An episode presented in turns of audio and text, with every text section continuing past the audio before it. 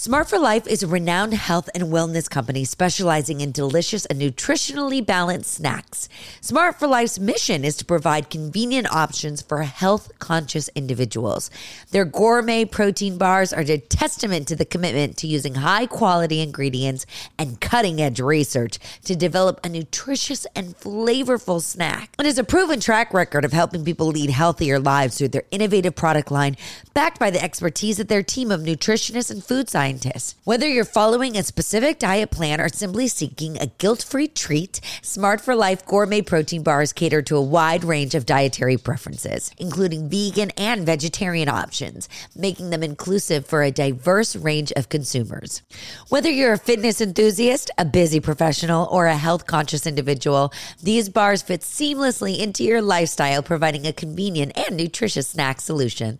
Smart for Life understands the importance of staying active and fit, which is why their gourmet protein bars are formulated to complement and enhance an active lifestyle. Whether you're engaging in intense workouts or just want a nourishing snack to keep you going through the day, these bars provide the necessary fuel for your active pursuits. Visit smart for life dot com and use promo code E M T L twenty to receive twenty percent off your next order. That's E M T L twenty. Two zero. Work hard, play hard, and slay through the sweat with Nux Active. Nux Active is high-performance activewear that doesn't compromise on the chic. Located in Los Angeles, their diverse, women-operated team oversees every meticulous detail of the design process from the first stitch to the last shipment. They channel positive planet vibes through a commitment to using the best organic fabrics and recycled materials as much as possible. Nux Active is active fashion that flexes and fits like a buttery second skin. I just ordered the one by one bra and leggings in the color Rio. Not only is it gorgeous and bright, it makes me feel sexy and show off my brand new curves. Power through Pilates, strive for the extra rep in Nux Active. Run, don't walk over to nux active dot com. That's N U X A C T I V E dot com to check out the latest collection and energizing colorways. And as a gift to you, take twenty percent off your purchase with promo code emotional twenty N U X. That's emotional twenty N U X at checkout. Make positive moves with Nux Active.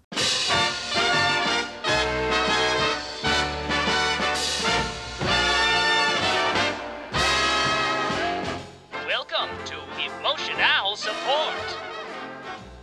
Thank you for joining us. And now, here's your host, Alessandra Torresani.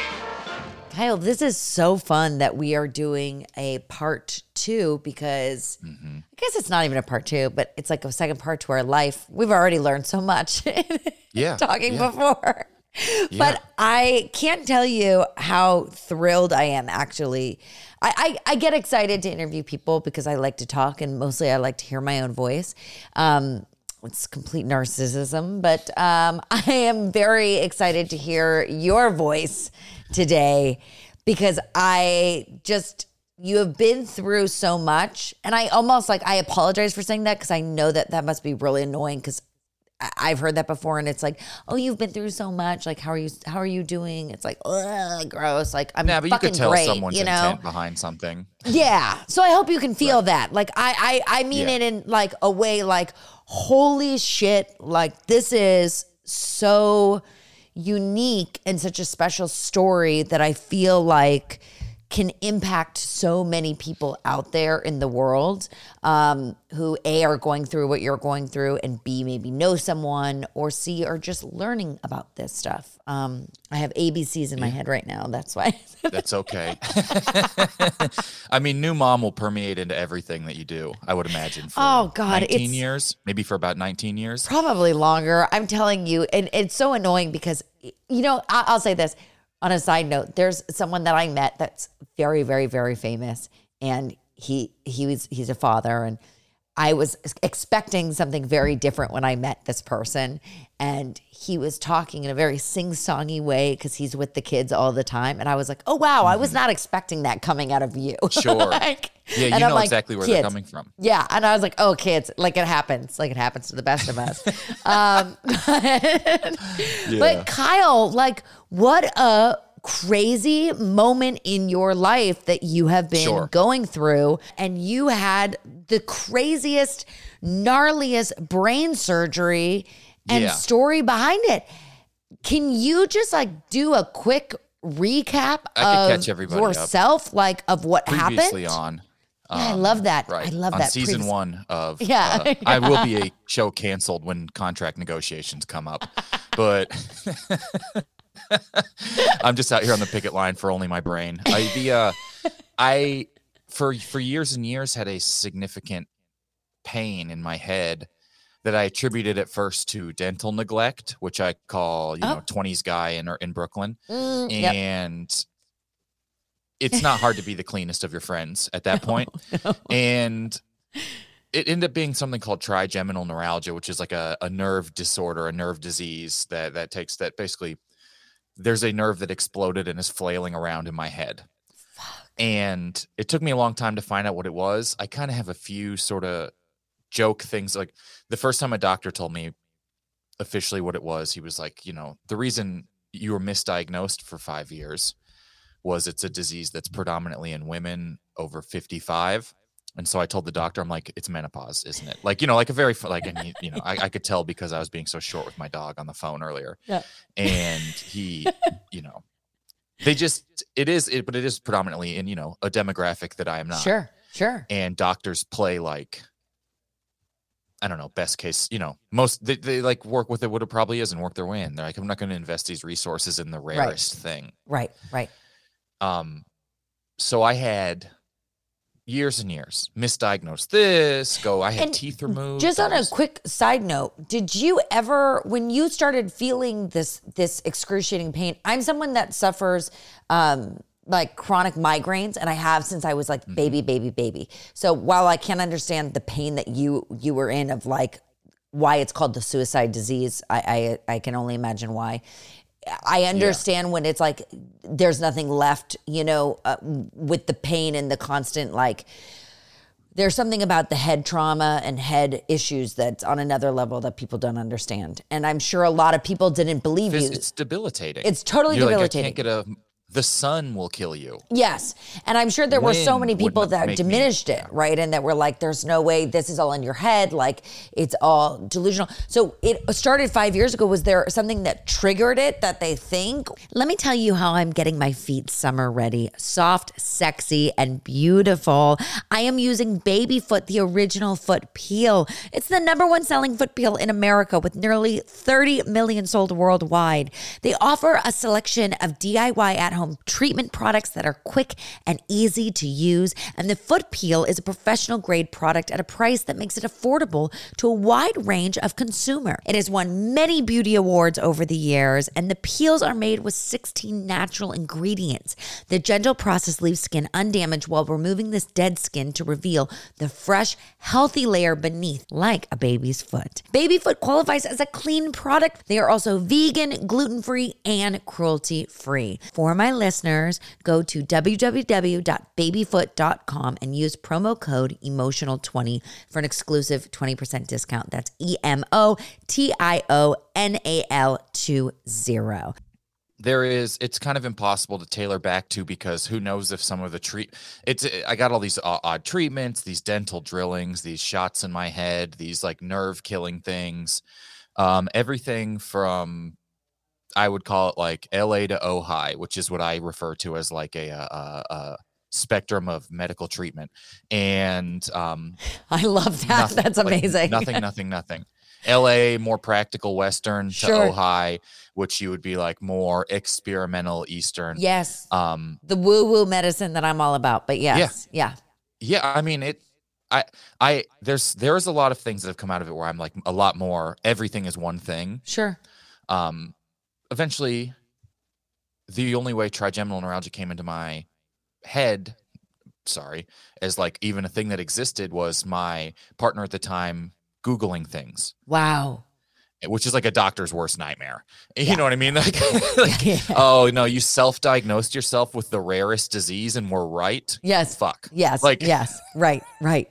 But wow, it was uh, literally, truly just Googling. And that was one day she was just like, this, this sounds like what you have. Wow. And so it, it I, I would spend a lot of nights like on the kitchen floor because it was cold and flat, like weeping.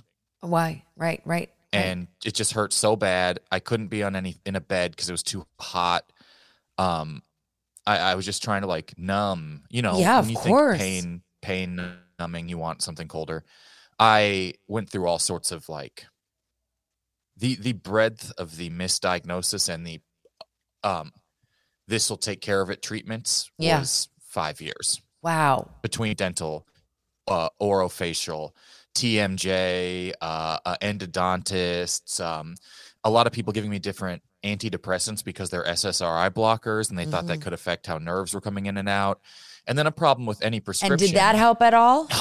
Uh, it's a good, it helped me find out I'm allergic to a couple medications. Yeah. Um, but aside from that, you know, it, it, the problem with those is it's a six week up. Yeah. And then a six week down. Oh, so you wait, you go up six weeks, find out it doesn't help you. And then yep. they're like, oh, but you can't just stop.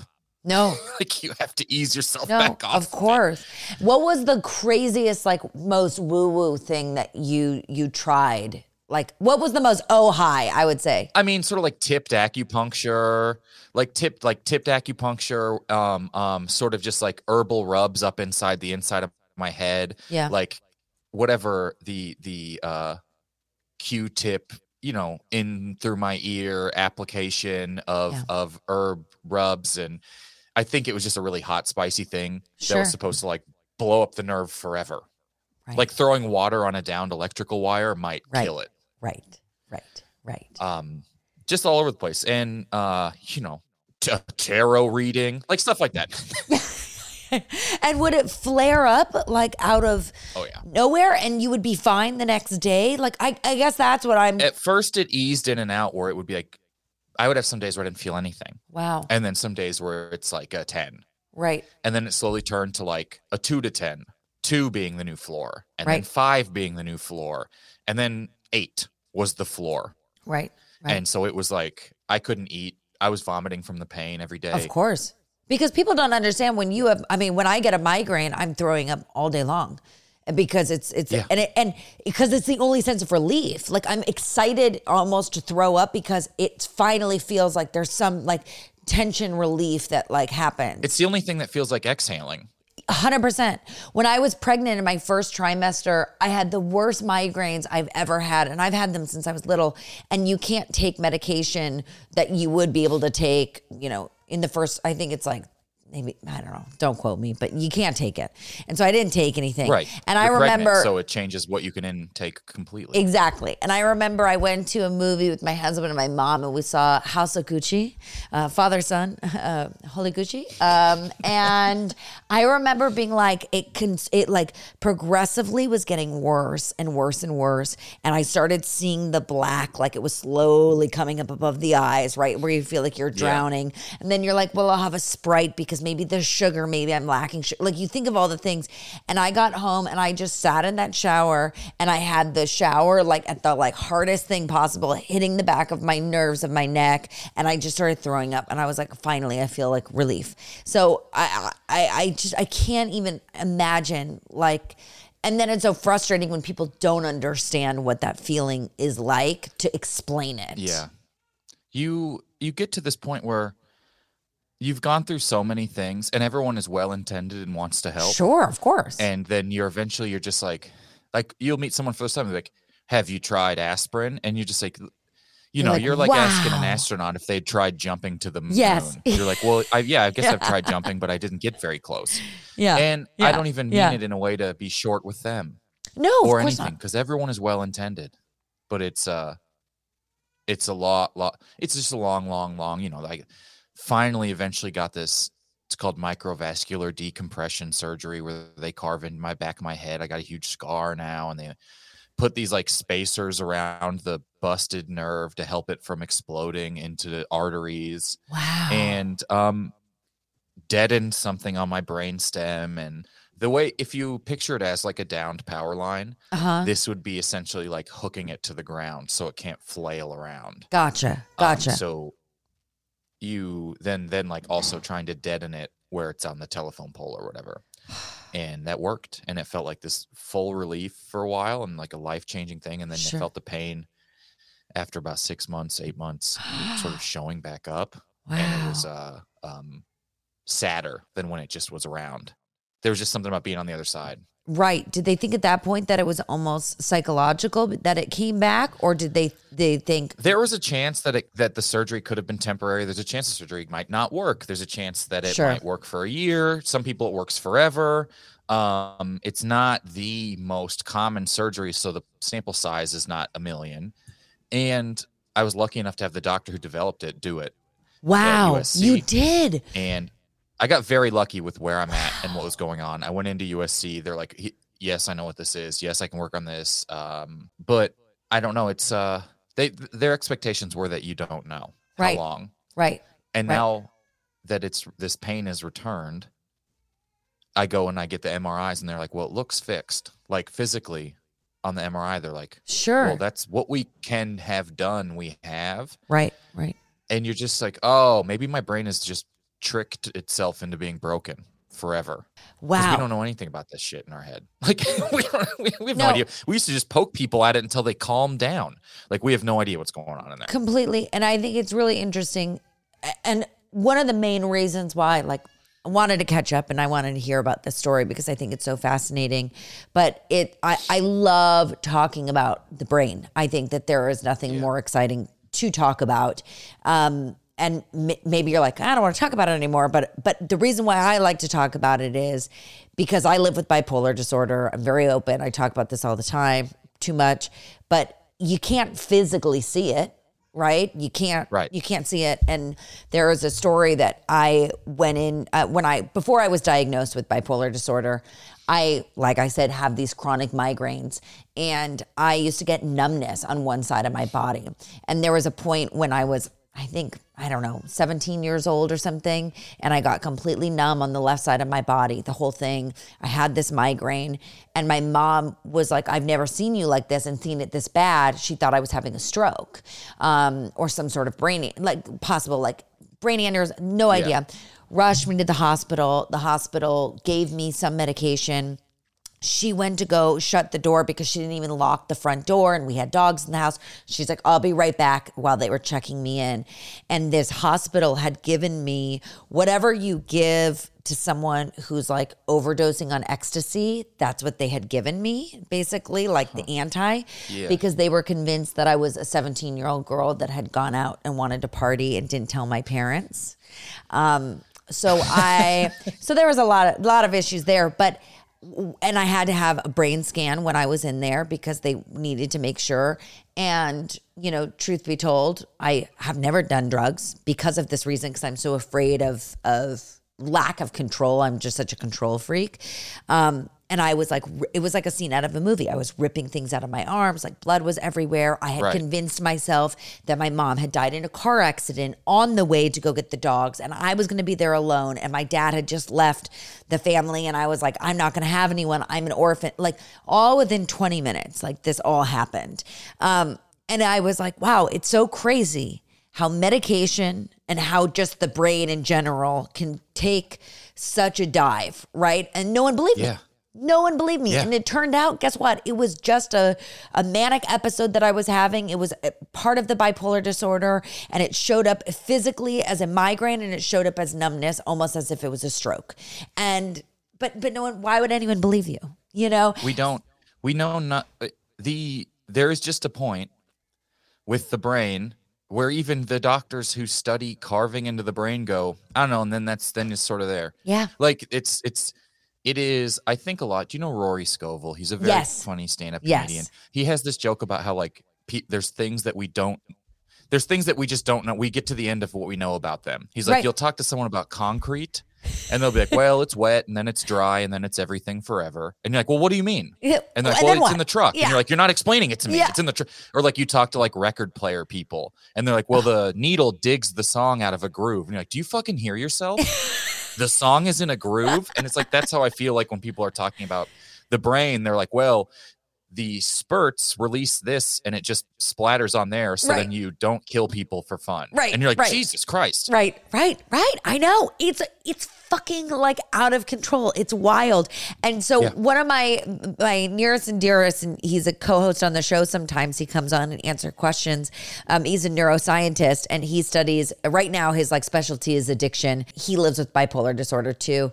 And he's like, you realize that we know absolutely nothing about the brain. Like we study it all day long. We know nothing yeah. in the grand scheme of things. So anyone that tells you they know something, he's like, they don't know shit, you know?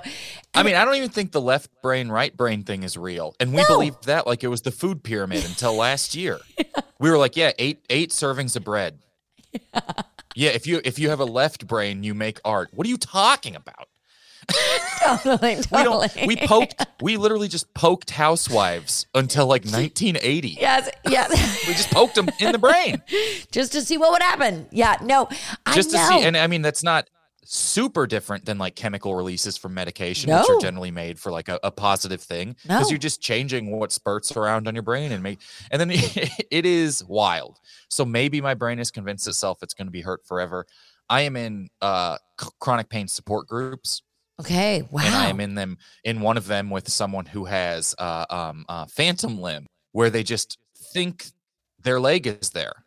They're missing their leg from the knee down, and their foot hurts all the time. And you're like, oh yeah, we don't know what's going on. What? You're like, oh, your brain thinks your foot is still there, and he's like, it itches and it hurts all day. It itches all day, and it's not there. Wait. Kyle, I cannot even wrap my head around this right now. To me, like, Phantom Limb was just a, the Shin song until I got in this group. And now, yeah, he's just my foot itches. And it's in- impossible to describe. To scratch. And I'm like, it's impossible to scratch. You can't scratch it. He's like, sometimes I scratch where it is and I feel it. But it is, you, someone describing Phantom Limb and that being real, you're like, we don't know what's going on. This guy feels a foot. Do you ever sit in this in this chronic pain group and go, what the fuck am I doing in here? These people are all crazy, because I, am, I think that I way am sometimes. So much younger than everyone.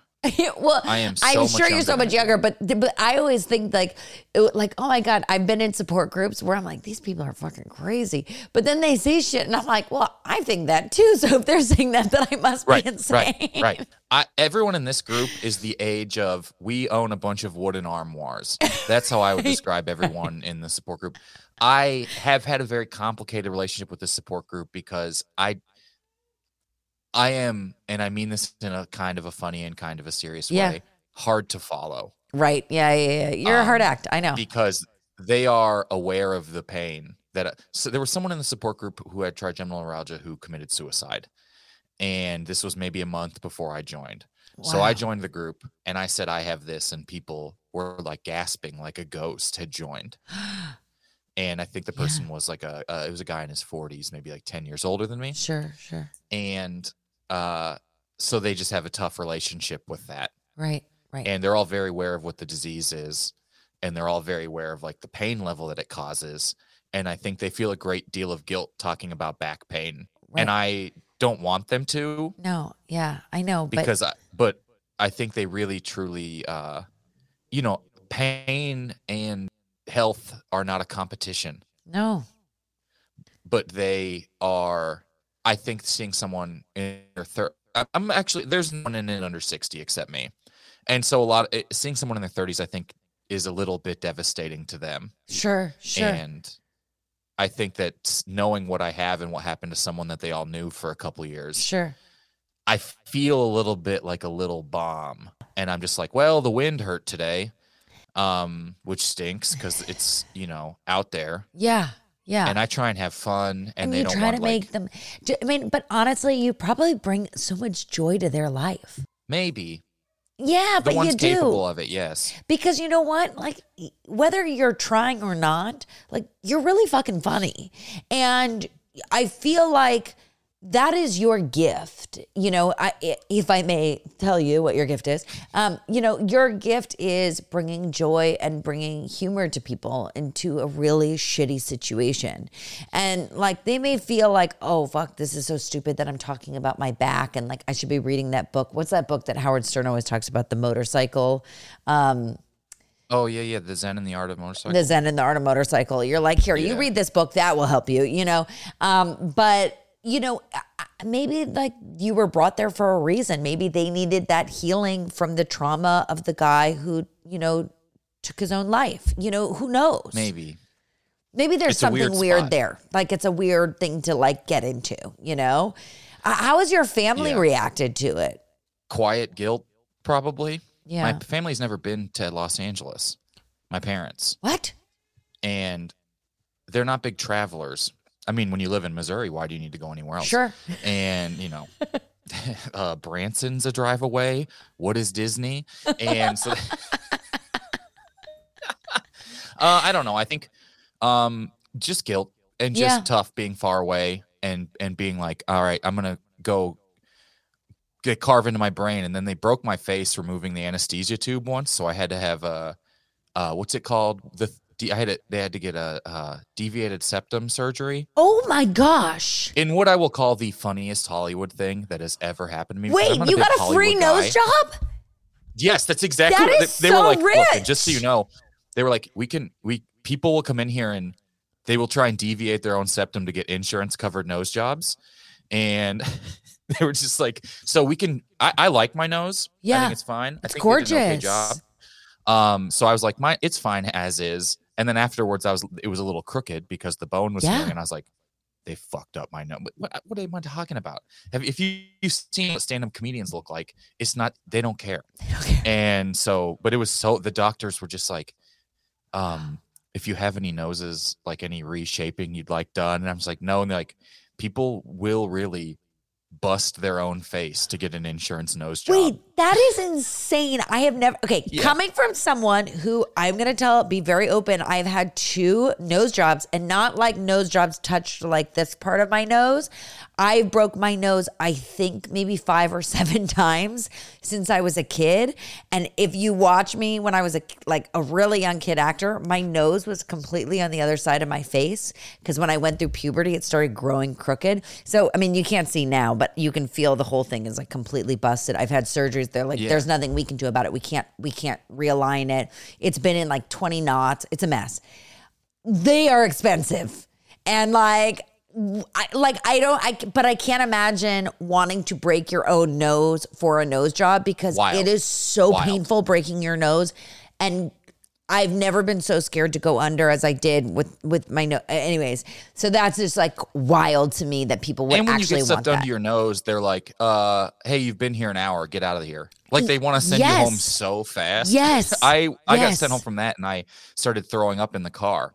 My brother did come out to help take care of me after that, and he's in his twenties. So he was like driving me home, having never been in L A, driving from downtown no. to Atwater Village.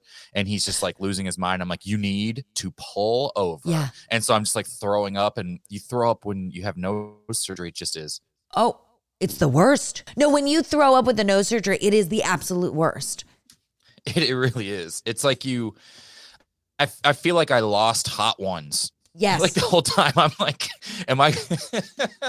No. I'm like, I'm one of these, I, I couldn't handle a wing. No. But it's like out your eye holes. No, and your it's nose. Crazy. And here's the thing. What's so crazy is I was fifteen when I had to have my first surgery.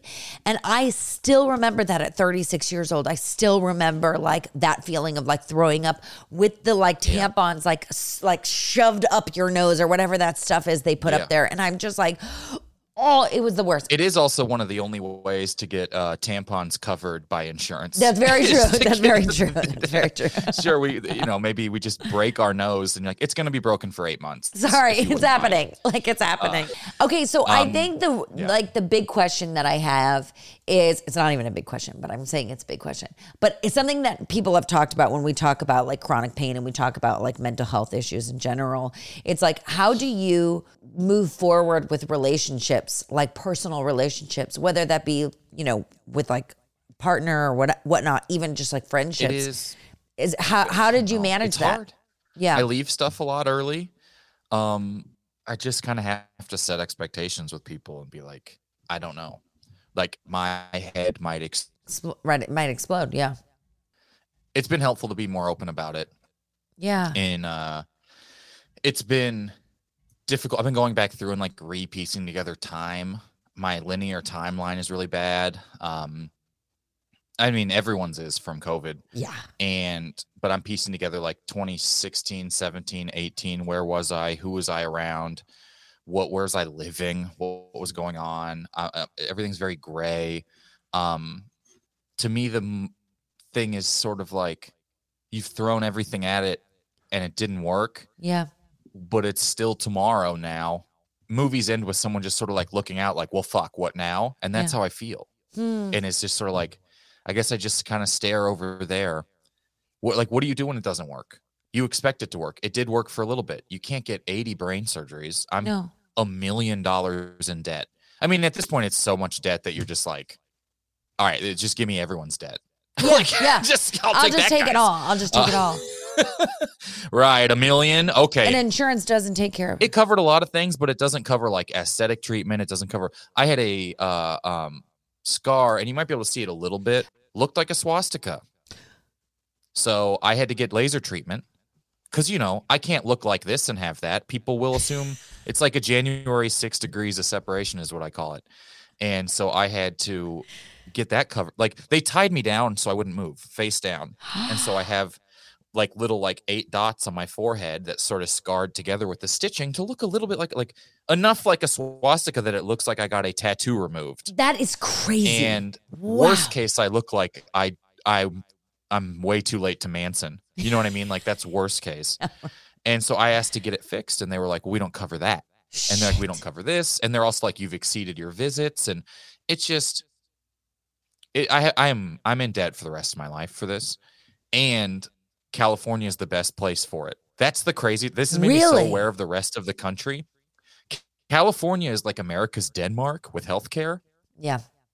And I am in so like if I if I moved somewhere else, they would just like laugh at you. Yeah, right. It is. I mean, and I've looked because it, you know, I think every once in a while everyone looks at what maybe I'll just go live in the desert. Sure. And um It's Discipline. the best here, and it's still like I will just forever be in debt. So I'm just at this point, it's also harder for me to get treatment because my insurance has changed. Yeah. What What would you say is like the next step for you?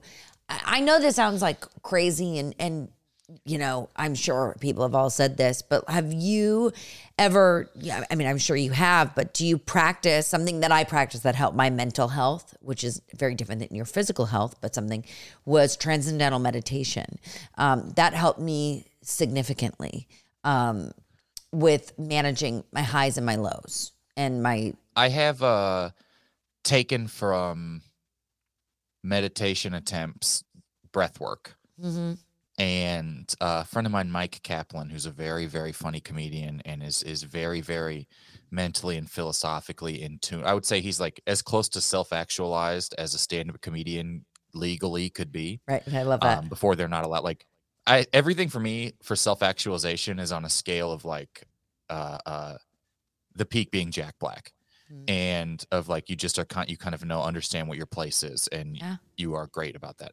But Mike ta- has has helped me out with like sharing books and things that have helped me. I, I can't, I don't do a good job with meditation, but I don't know if you can do a bad job with it. So that's a no. Thing but I'm the like reason why like- I say transcendental, like specifically T M, mm-hmm. is because I feel we're very similar in the sense where we have a lot going on in our head, a lot going on in our mind. It's a very busy mind.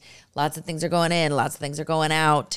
And with transcendental meditation, I think what I found to be really cool about it, like I had a hard time with yoga, I had a tar- hard time with breath work, all that stuff, was that you can still have your thoughts be super active.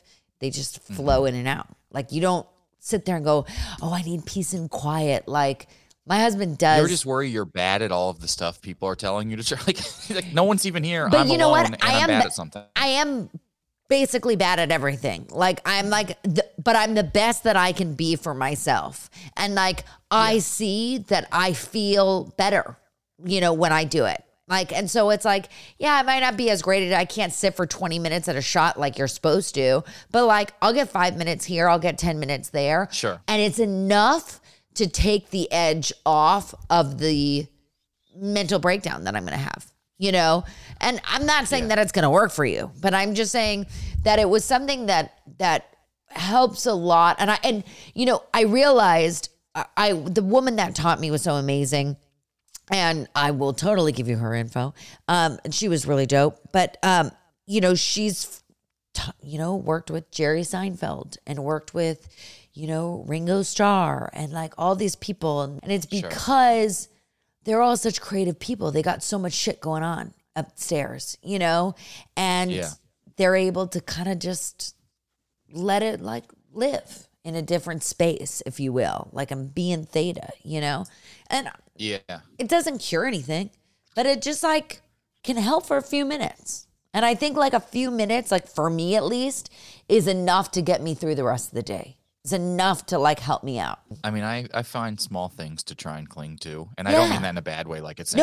No, I think it's a great thing. I've really thing. been trying to make sure I completely breathe. I watched some dumb YouTube video about how most people don't breathe in all the way. So their lungs deteriorate uh, because air doesn't get to the bottom of their lungs. And it's just this doctor talking like, you know, if you don't put air there, they just get worse. And if you put air there, your body heals faster wow. because it's able to move blood or blah, blah, blah. So I'm just like, man, I guess I could just breathe. I one of the more um, upsetting conclusions I've come to once I I have given up a few times. Yeah. And you find a, that when you give up, when I really, really would try to get down to why, sometimes it would be like, well, because I'm going to feel stupid if the answer was right there this whole time. I'm going to be like, why didn't I do this? Yeah. And I just got to get over that.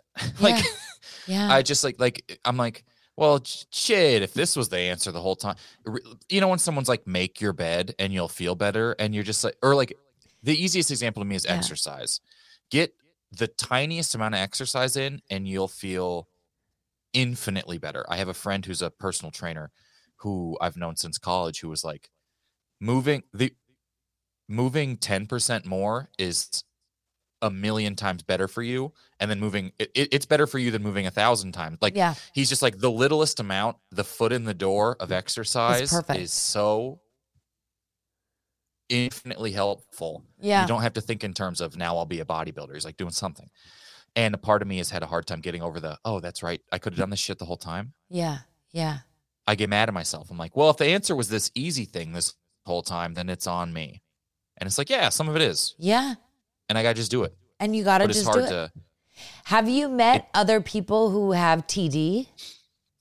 I have um, performed at a fundraiser for trigeminal neuralgia. Mm-hmm. Um, poorly poorly abbreviated T N because it's a state of Tennessee. I think it's insane. Oh, T N. It's not T D. Um, I don't yeah, know why I said No, they, it does yes. not. Because trigeminal disease sounds like a trigeminal disorder. It's all, uh, it is. Unfortunate that I tell people Google suicide disease, but that's easier to remember. It, it, listen, um, it gets it's the point, right? I have made jokes about how it sounds like a Four Loko for divorcees. And I'm like, look, divorced dads, just drink a suicide disease and drive home. But it uh I, I did a fundraiser in Chicago for for research and development, and I met a lot of uh doctors, neuroscientists, and Yeah. neuro everythings, and sure I also met a lot of people with it, and it uh. once again it's me in a room of sixty year old women, right right almost oh, like overwhelmingly. Fuck. And it it made me feel better and worse. I met some people who I met this was right after I'd had the surgery, and it was still I was fresh it was fresh yes and um my surgery was in May, this was in October, so it was like right right then um Like I fresh enough, I couldn't like wear hats because the scar was so fresh. Right. And I'm meeting these people who are like, you know, we I've lived with this for fifteen, twenty years. I just got the surgery. This is my husband. We'd agreed if the surgery didn't work, I knew how I was going to finish it. Like they were just like, I had a plan. They're like, my kids, my grandkids of all are all out of college. I'm I was ready to be done if the surgery didn't work.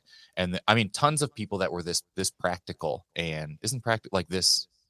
Yeah. I Normally, mean, normal yeah. about it. Like we'd figured it all out. We knew how I was going to go. It was go. just matter of fact. Yeah. That matter of fact. That's exactly yeah. what it is. And it was three or four people that I met who were just like, one was like, I've got the surgery coming up, and if it doesn't work, well, you know, I'm feeling okay about that, and we'll figure it out. Like very much like that is unfortunate. And a thing that creeps in with this sure. disease is like a, well, this is an impractical way to live day to day. The, the quality of life is is can can get too non-existent. And it was, I met a lot of people who were like, my affairs are in order. Hmm. That's right, the best way to right, put it. Right. That's a great way to put um, it. Yeah. So it made me feel sad. It made me. And did I don't they know, get okay all diagnosed t- when they were older as well? Or were they young? When a lot they of people started- get diagnosed when they're older. Um, and a lot of people, it, it's a new enough diagnosis. It's new enough thing that a lot of people didn't ever get, like it. They're like, well, I lived with this thing for twenty years. And I have learned that I have been this disease. Yeah. And the inability to diagnosis, diagnose it, and the uh, lack of taking it seriously and the pain, not taking the pain seriously by doctors for a long time. I have called, uh, oh, just kind of what it is to be a woman at the doctor. Like women will just have heart attacks at home sometimes. Yeah. And men will go into the doctor with gas and say that they got shot. Yes. Yes. Like one hundred percent. And so I met all these women who were like, doctors didn't take me seriously. They told me it was menopausal pain. They told me it was like PMSing. They t- and turns out it is the worst disease. Like, and that's how I've been like, you know, I've, I've very much become aware of the, the, the gender discrepancy in the treatment at doctors, because I'm like, if how I am with the worst disease is how like being a woman generally is all of the yeah, time. You're like, fuck. It is insane. Right. And have you, since you've been talking about it, since, you know, articles have been written, you're, you know, doing stand up and talking about this, you met, uh, or do you think that there are other people who are your age that maybe have, are going, that have reached out or that you have heard that are out there? Like, is there any sort of camaraderie? I have met a lot of people, at least remotely, right, from posting about it on Instagram and things like that. Um, I have met a lot of people who were like, my mother or father lived with this forever and they're gone. Or I've met a lot of um, one, sort of the other side of the coin of like the uh, women aren't taken seriously at the doctor, which is like a very true, insane thing. Yeah, is men don't go. And the- I've met a lot of like, not a lot, but like three or four, like sixty, seventy year old men who are like, yeah, I have this. And it sucks, but I don't can't talk to anyone about it. I don't want people to treat me different. I don't want any of this. So I've had, it's just been a lot of like, this is invisible and debilitating and I'm embarrassed. Right. Yeah. And I get that from, you know, all ages and all sorts of anybody. One of the first times I went and did something after I had a surgery where I got this scar on my forehead, I went and got coffee and someone goes, "What's that on your head?" And I was like, so self-conscious. This is a guy working at the coffee place. I was so, I was like, oh, oh, okay. Well, I'm going to be self-conscious about this forever. Yeah. Well, also like how ballsy of him to ask. I would never ask anyone. Wild. Wild. Someone wild. Yeah.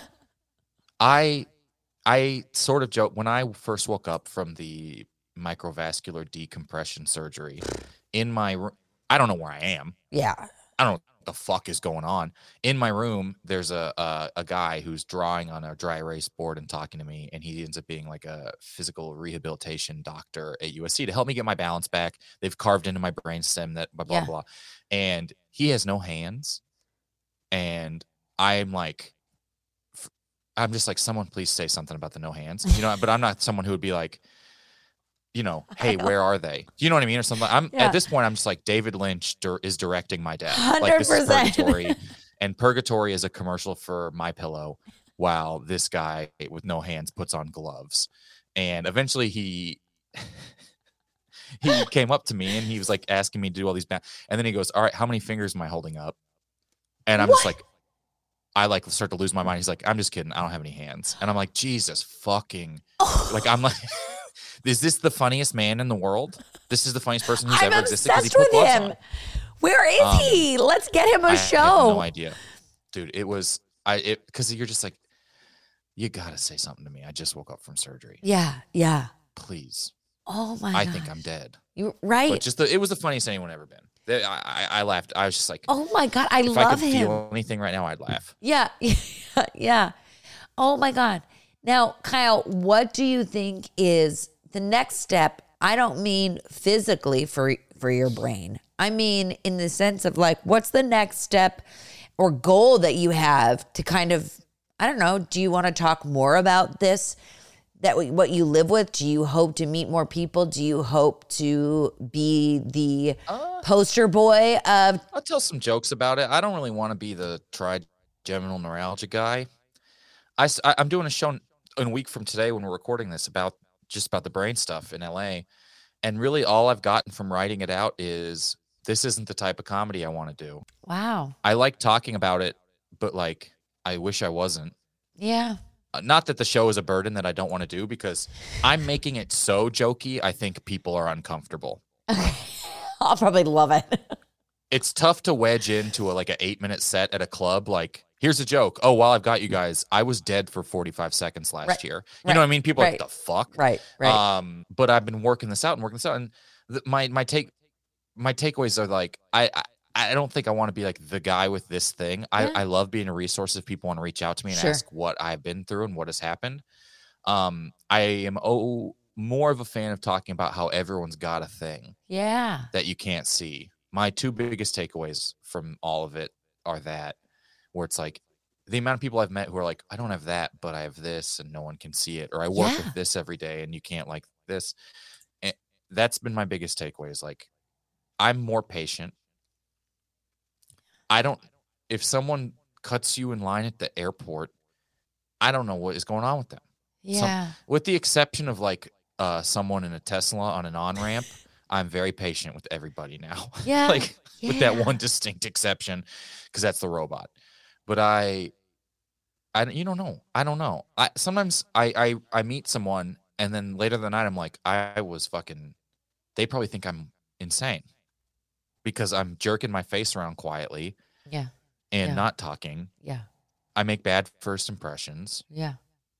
And, but you don't know. I actually disagree with what's that. What's going on? You made a great first I mean, impression li- when we met. Like you were like really, it's a little different really fun. Sometimes than like, yeah, but I. But I get what you're saying. You, yeah. I just don't, I, I'm very, very like, I don't know what's going on with that person. Yeah. I don't know what's going on with them. It doesn't have to be like someone talking to themselves on the street for you to think someone's like in having a problem. No, one hundred percent. And you know what? That's what I, I feel. I'm so happy that you're saying that because I feel so aligned with that of, you know, people will say, oh my God, like everything's like, you have such a happy family. Like everything looks so great. Like, people didn't know, like, uh, until I talked about it on this podcast. But I mean, like, in my real life, but people that I meet don't listen to my podcast, you know, so they don't hear the sure. story. Like, I had, like, some traumatic shit that happened to me at birth. Like, I lost a lot of blood. Like, I thought I'd have to have um, a transfusion. Like, I didn't know what was going on. I was in the hospital ten days postpartum, like, with unknown diseases around me, they said, and my baby couldn't go inside the hospital, like like some crazy shit, you know? And like, everyone's like, oh my God, you have such a like happy like baby and a happy life. And I'm like, I love that you think that, like, but it's fucking tough, you know? Right, and- no, no, no, I'm just not posting big elaborate Instagram slideshows about negative things to bum you out. Yeah, yeah, like, you know, do I still have like manic episodes? Like, fuck yeah, you know what I mean? But you wouldn't know that if you were in my Mommy and Me class, you know? Right. Um, and I think that that's what I love is you just understanding and having patience and understanding that someone might be going through something fucking crazy and gnarly that you don't know about. And you really don't know what is, because sometimes I'm like, I'm so on the edge of something. Yeah. And then still doing normal stuff. Yeah. And you just, I got to just exit this. I don't know. It's, everyone is like carrying, I don't know a single person who's not at like, if you're going around just fine, something's real wrong. Like if you are, if, if everything is fine, I think you are two therapy sessions away from realizing your parents, you're adopted and they didn't tell you or something like insane. Like, can I tell you, I completely agree with you. Like I was at this, this, this. party this weekend, and it was my first time out in a long time where I was around people that I didn't know, and we knew like maybe two couples at this party, which ended up being like a hundred, like fifty to a hundred people. I'm bad with numbers, but it was a lot of people, and like the anxiety that I had, where I was like, I feel like I'm gonna say something so inappropriate to these strangers because I just don't know what else to say, and I was yeah. like blacking out. I was seeing things. I was like saying weird things to like my husband, and he's like, looking at me. I'm like, I, I don't drink. Like, so I can't like drink to like cover it up. Right. Like that doesn't do it for me. And I'm just like, fuck, like, is anyone else feeling this right now? Because this is like so much pressure. Like it just felt like pressure. And it's like, I'm sure that there were a bunch of other people there, including someone that I didn't know who just left because they were over dealing with the anxiety of talking to strangers. Sure. And I'm like, that's yeah. awesome. Like, I wish I did that, you know? Yeah. And you is. forget about that. So I think that that's really cool. Is there anything yeah. for someone who's out there who's living with chronic pain or surrounded by it or whatnot, like maybe something they could do or something, if it's someone else in their life, that they could do to support, let's I say? I do think that, I think being circa chronic pain is also an exhausting thing. Mm. Um, I know that I was exhausting and a drain on people. And I don't even mean that in like, oh, this guy's a fucking drain. I mean, like, it is exhausting. Yeah. It is. When someone has chronic pain, it is hard for them to make room for you to have feelings. Because yeah. if you are around someone with chronic pain, you feel guilty feeling bad or right. being tired of them right. or something like that. It, it's, it, you're like, someone has something going on they can't help. You feel bad if it's affecting you negatively. Sure, sure. And so if people are like around people with this, I, I I would like to let them know it's okay to be tired of it. You're not mad at the person. Yeah, yeah. You're mad at the, it's, it's like fucking It Follows or something. Right, you're mad at the disease. Like you're just like, you're mad at the disease. It is exhausting for people around it. Yeah. And I think that it is, um, un, people are unfair to themselves in not yeah. allowing themselves to, to, to feel tired or exhausted. You know, you're taking care of someone with a disability, or you're have someone around you in your life all the time with disability. It's okay to just be like, F- it's okay to be frustrated. I'm also tired. Yeah. Yeah, totally. They hope if, and if the person who, who has an ailment is offended by that, then they need to get over it. Yeah. Um, yeah. I don't know. There's, there's, there are a lot of good resources, and talking about it has helped me. You find a lot of weird people online with stuff going on. Um, I think that there's a little bit of a, you know, hesitancy to talk about stuff. The older you are, the more of a hesitancy. Some people who are who are young, I think, maybe benefit from the hesitancy. Um, but I think like people who are older are like very, very. Uh, why? What do we bottle in this stuff? On on top of it all, you're going to stress yourself into a heart yeah. attack when you're forty-five. Yeah, yeah. You know, I don't know. Um, I'm unfortunately not. There are people smarter than me that can be better resources, but I just am. Uh, Well, I'm here. I'm telling you, you're here to bring joy. Kyle, I'm going to ask my, my, my final question that I ask everyone. What is your emotional support? Well, I do have this support, like a literal support group. You do. I know it sounds crazy. I'm, I'm, I'm very, uh, uh, I don't attend as frequently as I can or, or frequently as I used to, but it's nice to just be like, to be able to completely vent to people who I don't feel like I'm taxing on them. Yeah. And there's a ton of people in my life who would let me vent to them all day, every day. But it's almost unfair to them to be like, I need you to take all this on today. Yeah. Yeah. So you can, you, you know, I, I have had a good time with this uh, a group of old folks on Zoom. It's been nice to figure out their inputs every week. I taught them about virtual backgrounds. It's been a real day. I'm telling you, I feel like you have the next sitcom written, like ready to go about this support group. It sounds like a really good time. Maybe. It's been interesting and and and it's very emotional, whether positive or negative, every yeah. single week. Um, but I've enjoyed writing jokes about it. It's been helpful for me, like however you talk and whatever your outlet is, to apply that and understand that it's fine. That, that's been helpful for me to like joke about it and right. stuff too. Uh, I didn't do I didn't make any jokes about it for like a year. Wow. Like after the surgery. So I was like six years of this pain without, and I'm up like, I'm not a very earnest or, or vulnerable person on stage. Right. So it's been like a very tough thing where I'm sort of like, but I'm sure that you're getting a better response, right? People are really loving it. After shows, people come up to me. They really get excited about this and that and this and that. And I, and I even do a thing that I don't like when people do, where I think I call like self-handicapping, where I'm like, look, this is this. Look, I'm about to be earnest. So you're like, you're like undercutting yourself. That yeah. way, if it doesn't go well, you can be like, well, I told you guys that I didn't care that much. You know, yeah. how people are, how pretty much everyone but musicians are. Yeah. And musicians can just be earnest and be like, this is a thing. And I'm like, holy shit, how could you ever be done with a song? Right, right, and, right. Um, so it's been nice. It's been a good experience of meeting people. I love that. And I think that from from my my opinion, which means nothing, but I'll say it, is um, because I can, because it's my show, um, is that yeah, yeah. whenever I see comedians who then are very open, whether it be about their sexuality, how they identify, how they are dealing with their emotional health, whether they talk about suicide or mental illness, when that moment of vulnerability comes, I find them to be funnier, I find them to be more endearing, and I find more of a connection to a stranger that I never thought I would have a connection with. So by you opening up, I, I truly believe you are going to be touching so many lives, whether you want to hear it or not. Like, you will. Like, because you will. Uh, we'll get back to puns in a couple of years. Yeah, yeah. So keep keep up the good work, Kyle. Uh, They'll always be there. Well, thank you so much.